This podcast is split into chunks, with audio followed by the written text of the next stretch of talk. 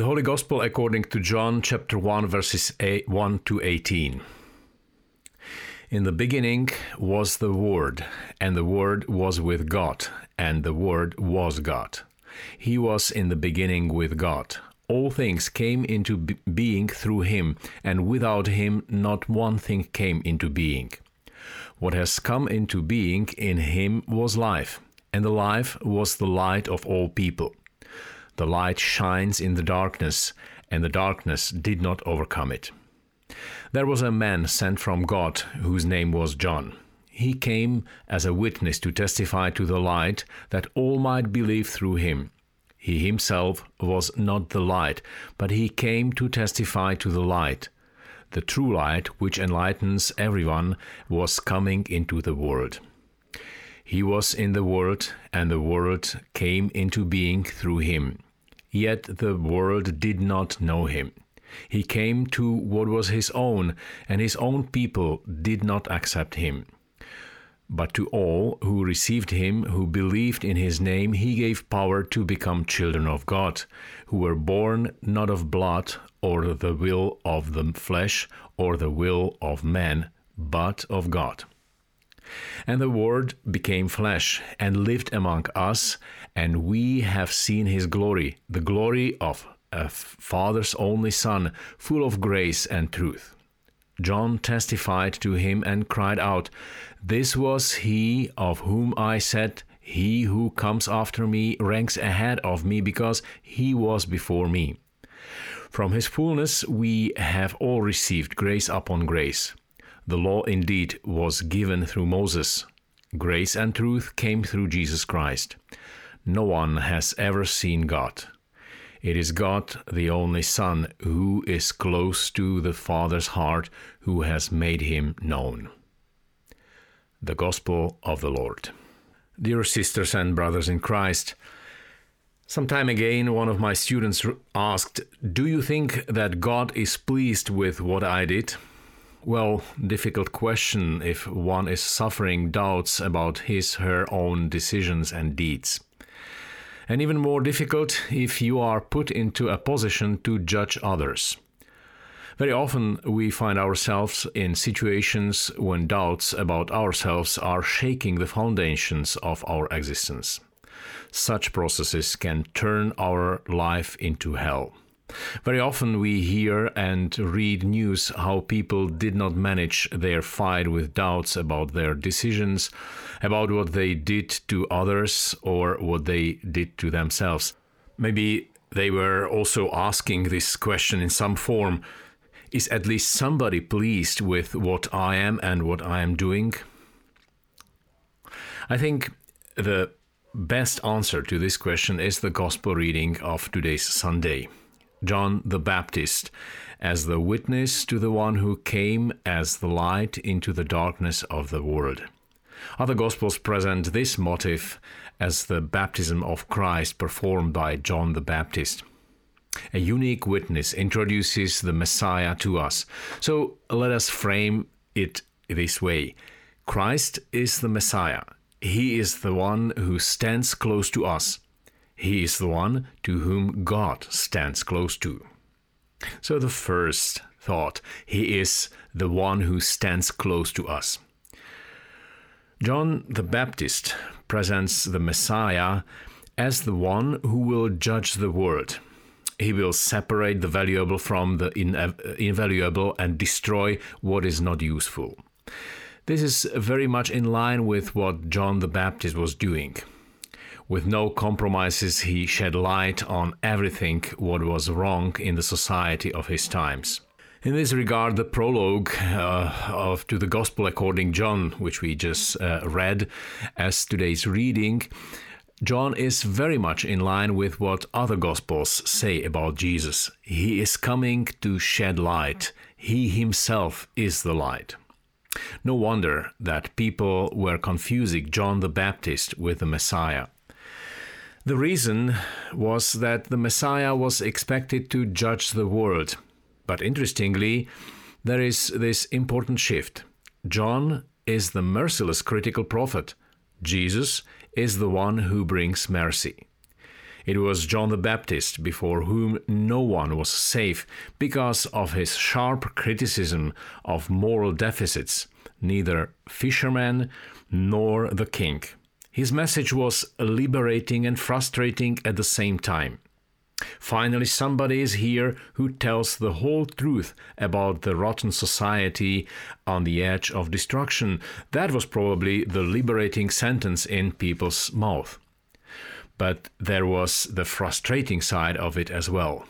Who can stand calm and satisfied with his or her own life when hearing these prophetic words unmasking all what was hidden? Who is good enough to cause a change and find a way out? Were the foundations of each one listening to that sermon not shaken by the naked truth of their lives? Were these people not smashed into heartbreaking and destructive doubts about themselves? Yes, definitely they were. And there were many who felt touched by these words.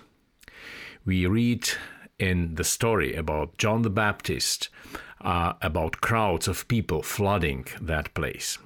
But a very surprising turn of events occurs here. The one who was announced by the John Baptist is the one who is dwelling among the people as one of them.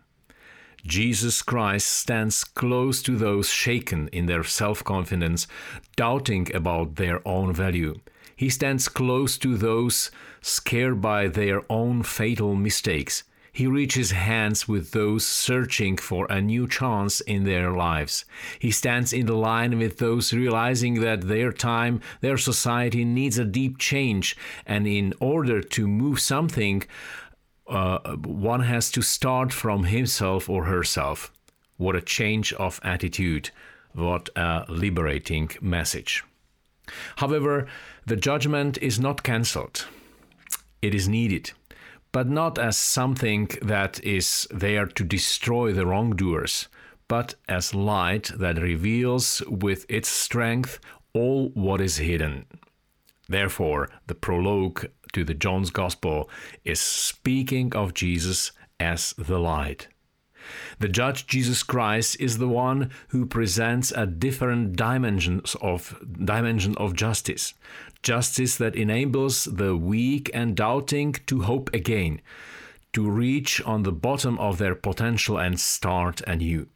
Justice that transforms us by loving and caring for what is good in each one of us.